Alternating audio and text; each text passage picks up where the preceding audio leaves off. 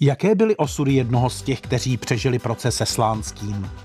Kdy byl propuštěn z vězení a co dělal v 60. letech? A jaké byly jeho názory po odchodu do exilu? Z archivních nahrávek vybral a uvádí Pavel Hlavatý. Archiv Plus.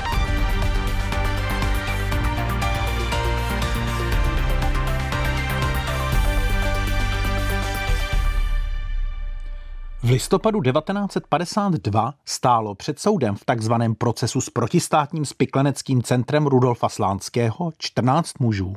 Nás bude dnes zajímat tento. Evžen Lebel, narozený 14.5.1907, židovského původu, syn velkoobchodníka, bytem Praha 7, pětidomí číslo 5, bývalý náměstek ministra zahraničního obchodu. Antisemickou rovinu procesu ilustruje tato ukázka ze zvukového záznamu velmi přesvědčivě. Obviněné takto představoval hlavní žalobce Josef Urválek. Na začátku svého výslechu 23. listopadu 1952 před Pankrátským soudem odpovídal Eugen Lébl na otázku předsedy soudu Jaroslava Nováka. V čem spočívá vaše vina? Previnil som sa tým, že som ako člen protištátneho, sprísáneckého, špionážneho centra vybudovaného a vedeného v Československu Rudolfom Slánským, prevádzal v československom hospodárstve rozsiahlu, nepriateľskú, škodcovskú a rozvratnú činnosť s cieľom obnoviť kapitalistické spoločenské zriadenie v Československej republike, vytrhnúť republiku z tábora mieru a previesť ju na stranu imperialistického bloku. Kdy jste se stal členem tohoto protistátního centra? Členom tohoto protištátneho centra som sa stal v roku 1945, keď som sa vrátil z anglickej emigrácie do Československa ako spojenec zradnej kliky Beneša, na ktorú som bol napojený prostredníctvom agenta imperializmu Huberta Rybku. Dokdy jste spolupracoval s Benešovou klikou? S Benešovou klikou som spolupracoval do februára 1948, keď bola táto otvorená agentúra imperializmu v Československu februárovým víťazstvom pracujúceho ľudu smetena. V čem ještě shledáváte svoji vinu? Ďalej priznávam svoju vinu v tom, že som až do svojho uväznenia udržiaval špionážne spojenie s predstaviteľmi západných spravodajských služieb a podával im informácie o celej problematike československého hospodárstva a zahraničného obchodu s tým, aby som takto umožnil ich vládam uzmerniť a orientovať diskriminačnú politiku proti Československej republike. Tolik z příslušné části procesu. Své vystoupení se obvinění museli slovo od slova naučit na spaměť. Eugen Lebel byl předválečný komunista, který, jak jsme slyšeli, žil za druhé světové války ve Velké Británii. Po návratu do Československa působil jako náměstek ministra zahraničního obchodu. Zatčen byl už v listopadu roku 1949. Byl jedním ze tří obviněných, kteří u soudu dostali do životí. Ostatních jedenáct bylo oběšeno. Propuštěn byl v roce 1960. Nejprve pracoval jako skladník a poté jako ředitel banky v Bratislavě. V průběhu 60. let byl rehabilitován a v roce 1968 mu vyšla kniha Svědectví o procesu. V květnu roku 1968 připravoval rozhlasový reportér Karel Kincl obsáhlý materiál k politickým procesům 50. let, který však nebyl v době svého vzniku odvysílán. Mezi spovídanými byl i Eugen Lébl, který v následující ukázce odpovídá na otázky Karla Kincla. Jak vlastně došlo k výběru těch, kteří byli v 50. letech zatčeni a odsouzeni? Proč to nebyli jiní? Proč právě oni? Tak boli určité kategórie. Boli napríklad španeláci, čiže ľudia, ktorí bojovali a vedeli prinášať za svoj svetonázor obete. Boli to súdruha zo Slovenského národného povstania takisto. Boli to všeobecne intelektuáli, ktorí mali svůj vlastní názor a určitý vzťah k názorom a nebyli ochotně se přizpůsobit názorom. Byli to e, tzv. londýnery, kteří byli na západě a viděli, že e, treba nějako prehodnotiť hodnoty. Že to primitívne čierno-biele rozdelenie vôbec nesedí a že my máme sa s čou učiť a čo preniesť do našich pomerov. Konečne e, sa potrebovalo z hľadiska režie aj určitý antisemický charakter a tu na aj tzv. zionizmus zohral svoju úlohu.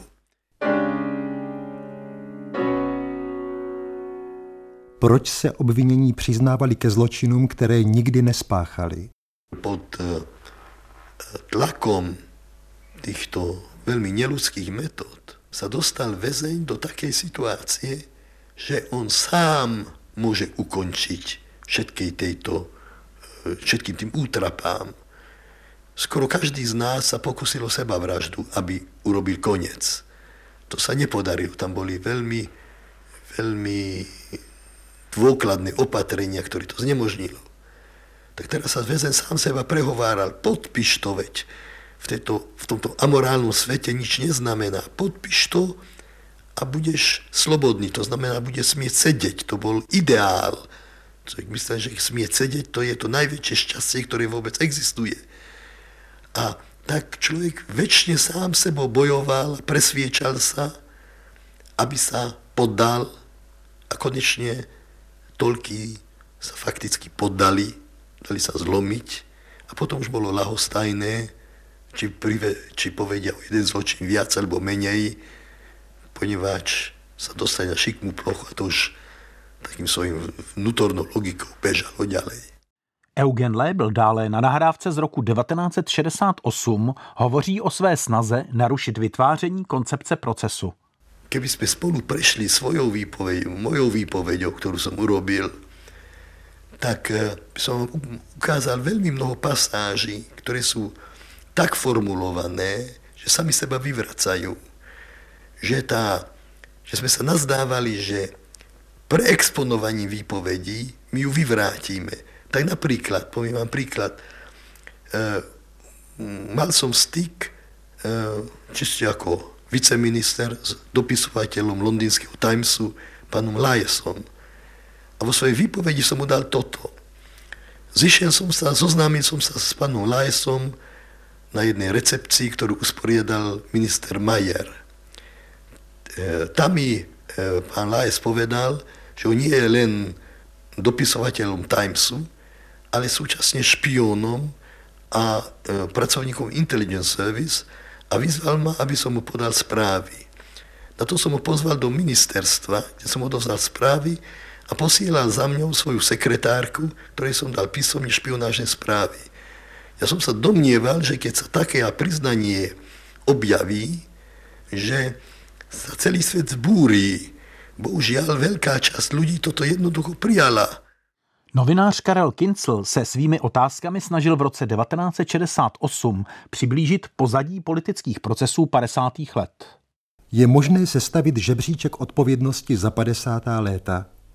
A jestli ano, jak byste jej sestavil? tak v prvom rade sú zodpovední Stalin, Beria a snáď ďalší, ktorí toto robili. Ano. Ten žebríček zodpovednosti ináč je u nás veľmi ľahko zostaviteľný. Čím vyššia bola funkcia, tým vyššia zodpovednosť, lebo e, všetci členovia vlády, všetci členovia, vedúci členovia strany nemohli nevedieť, čo je, čo je pravda a že tie obvinenia nie sú pravdivé a sú, že ide o konštrukciu.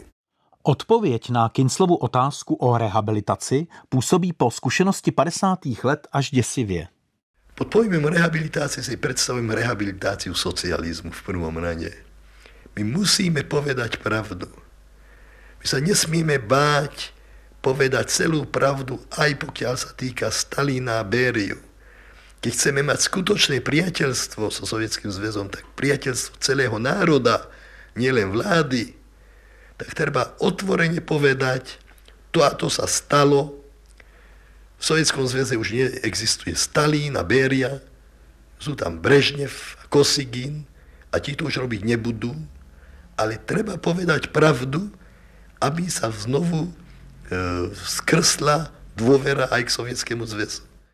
Řekl Eugen Lebel v květnu 1968. Další ukázky pocházejí ze sestřihu nahrávky z besedy s mladými lidmi, nazvané O politickém odkazu únorových dnů, která se konala v Břevnovském televizním studiu 20. února 1968. Eugen Lebel tehdy spolu s dalšími účastníky odpovídal na písemné otázky z pléna. Ty nejprve přečetl. Kde je hranica, kterou nelze překročit, aby se vývoj nezvrhl ku kapitalismu? Já myslím, v 49. roku, v 50. roku by zmena politické situácie mohla privodiť kapitalizmus. Ale u nás kapitalismus je, i keby to každý chcel, nepredstaviteľný. Komu by sme čo dali? Veď to, čo dnes máme, nikedy žiadnemu kapitalistovi nepatrilo. Ale podľa môjho náhľadu nemôže byť u nás trh, ktorý by citlivo reagoval na potreby obyvateľstva, pokiaľ nebudeme mať 100, 200, 300 tisíc malých podnikov. A tie samozrejme nemôžu byť ani plánované, ani ústredne riadené, a jedna z chýb veľmi nízkej úrovni ekonomického myslenia bolo, že sme sa zriekli tejto štruktúry, bez ktorej sa žiadne moderné hospodárstvo nemôže obísť. Další otázka z pléna směřovala na procesy 50. let. Budú potrestaní žalobci Rudolfa Slánského a jeho spolupracovníkov. To ja samozrejme neviem, ale prečo by mali byť potrestaní len žalobci, prečo nie tiež obhájci, prečo nie sudcovia, prečo nie vyšetrujúce orgány, všetci tí, ktorí už pred procesmi vedeli, že obžaloba to je podvod a že odsúdení sú nevinní.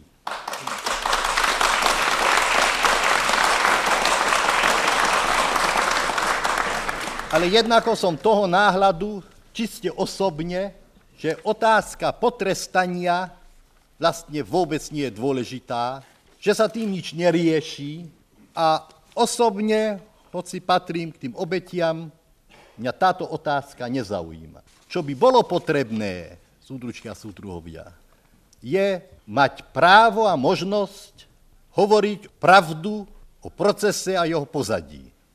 Treba to hovoriť nie preto, aby sa rekriminovalo, ale preto, aby sa nič podobného opakovať nemohlo. A ještě jedna ukázka z roku 1968, tentokrát z rozhlasového zpravodajství z 24. dubna. Ilustruje politické angažmá Eugena Lébla v průběhu Pražského jara. Delegáti krajských konferencí komunistické strany Československa na svých jednáních koncem minulého týdne vyslovili řadu nesporně zajímavých myšlenek. Ukázalo se, že po téměř měsíční přestávce po okresních konferencích se vnitropolitická situace opět změnila, dozrála, mnohé ozřejmila a ujasnila. Zejména akční program ovlivňoval průběh jednání. O něm také na konferenci západoslovenského kraje v Bratislavě hovořil ředitel státní banky Evžen Lebel.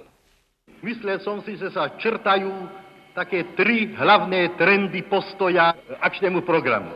Jedni, ktorí si premietnú to, čo v akčnom programe je, na svoje pracoviská, do svojej teoretickej a praktickej práce. To je dobré, to nestačí. Bude tu na druhý smer, ktorý treba veľmi aktívne podporiť, ktorý rozvinú, rozšíria, prehlbia všetko, čo je humanistické a pokrokové v akčnom programe. A nakoniec treba počítať aj s tým, že budeme mať dosť ľudí, ktorí sa síce budú hlásiť akčnému programu, ale fakticky pôjdu smerom k zúženiu tohoto programu. Lebo kedykoľvek sa objavia ťažkosti, kedykoľvek sa zneužije veľká miera slobody, kedykoľvek sa povie otvorené slovo zbytočne urážajúce alebo vyhrážajúce, kedykoľvek budú v demokratickom procese prestrelky, všetko to bude pre nich zádrabkou obmedzovať akčný program, ukázať, že takto sme si to nepredstavovali a že to sú prvky, ktoré sú cudzie akčnému programu. Posloucháte Archiv Plus. Osobnosti a události ve zvukových vzpomínkách. Najdete ho také na webu plus.rozhlas.cz, v aplikaci Můj rozhlas a v dalších podcastových aplikacích. Po sovětské okupaci Eugen Lébl v roce 1969 emigroval a působil na řadě amerických univerzit. V roce 1970 odvysílala rozhlasová stanice Svobodná Evropa řadu pěti rozhovorů s Eugenem Léblem. Hovořil zde o ekonomice v duchu jakéhosi hodně reformovaného marxismu, ale nevyhýbal se ani politickým otázkám. V dějinách lidstva išlo vždy o to, která spoločenská vrstva bude vykoristovaná a která bude vykoristovat. To je ako si dejiny, ako ich Marx chápal jako dejiny triedného boja. A nebolo iného východiska, akože jeden bol utláčaný a druhý utláčal.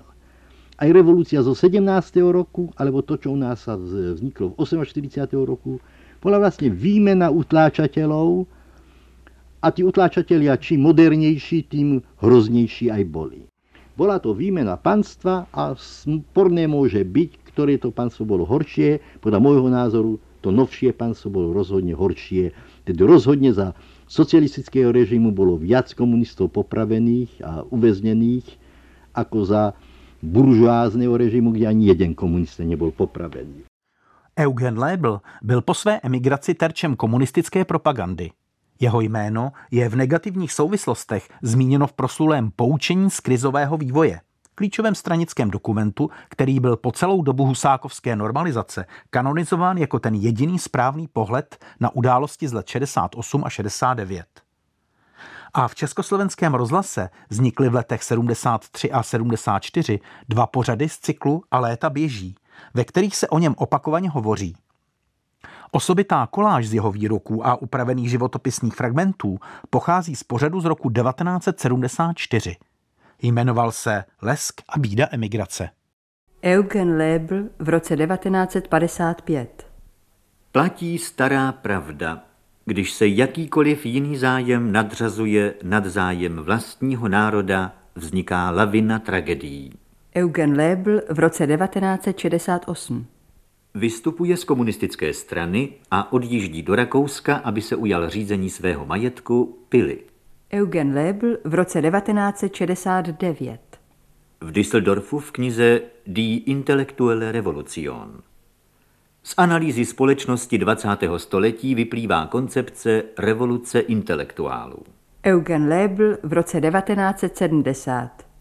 Dal bych přednost žít v zemi, která je blíže socialistickým ideálům, a to jsou Spojené státy.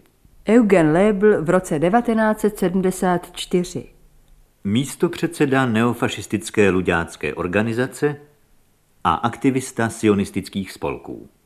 O Eugenu Léblovi jako jednom z vědců, kteří nejprve rozkládali socialismus v Československu zevnitř a pokračovali v tom i po své emigraci, hovořil v roce 1974 komunistický propagandista Milan Matouš.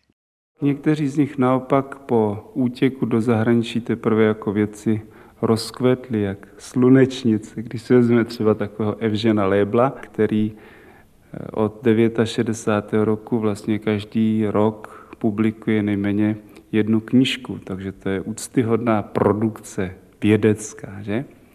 V.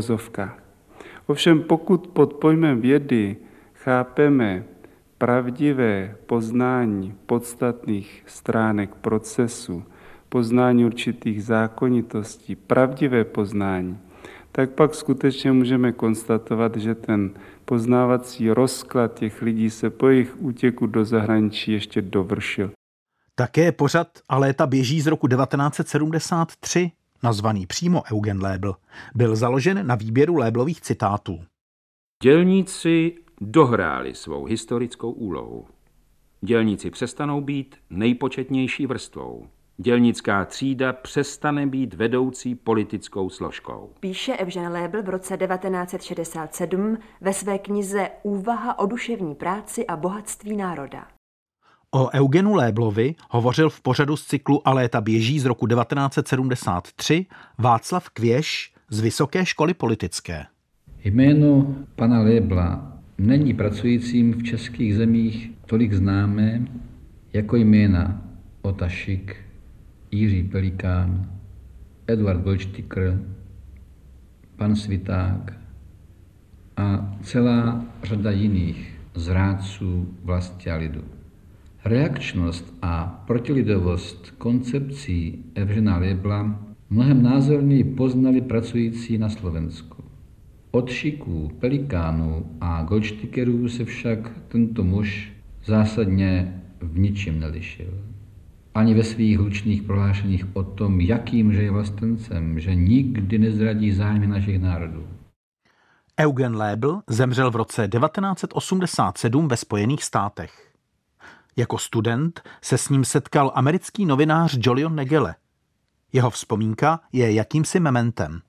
Byl jsem studentem na univerzitě Johns Hopkinsa, škole pro mezinárodní studii School of Advanced International Studies ve Washingtonu, kde jsem měl profesora Vojtěcha Mastného a já jsem tedy v roce 78 psal takovou práci o Vladimíru Klementisovi. Ale pan profesor Mastný mě doporučil, abych mluvil jednak s profesorem Liškou a taky doporučil, abych mluvil s Evženem Leblem, který byl jeden z spolu obviněných v procesu s Rudolfem Slánským a spol v protistátní takzvaném spiknutí. A ten byl profesorem na ženské univerzitě Sarah Lawrence poblíž New Yorku a bydlel na Manhattanu, na East Side, v bytě v moderním domě, teda poválečném. A tak jsem mu napsal dopis, jestli by mi poskytl rozhovor o Clementisovi. A odpověděl, že ano. Pravděpodobně jsem ani neměl magnetofon s sebou, jsem to dělal písemně, ale to, co si pamatuji z tohoto rozhovoru, neměl natolik s Clementesem tolik společného jako z vidění Evžena Lebla dění v Československu v roce 1948. Teda 30 let poté a 10 let poté, co utek v roce 69. Rozhovor probíhal v angličtině. Při položení otázky jsem použil výraz The Prague coup, teda pražský převrat. A on i hned mě přerušil a řekl, jaký převrat? To byl demokratický transfer nebo předání moci podle košického vládního programu. Ty takzvané demokratické strany odstoupily z vlády, tak konec. To nechali komunistům a to byl konec. To byl úplně demokratický. Že takhle ještě myslel a mluvil, po tom všem, co sám zažíval, prožíval na vlastní kůži, tak mě to dost překvapilo.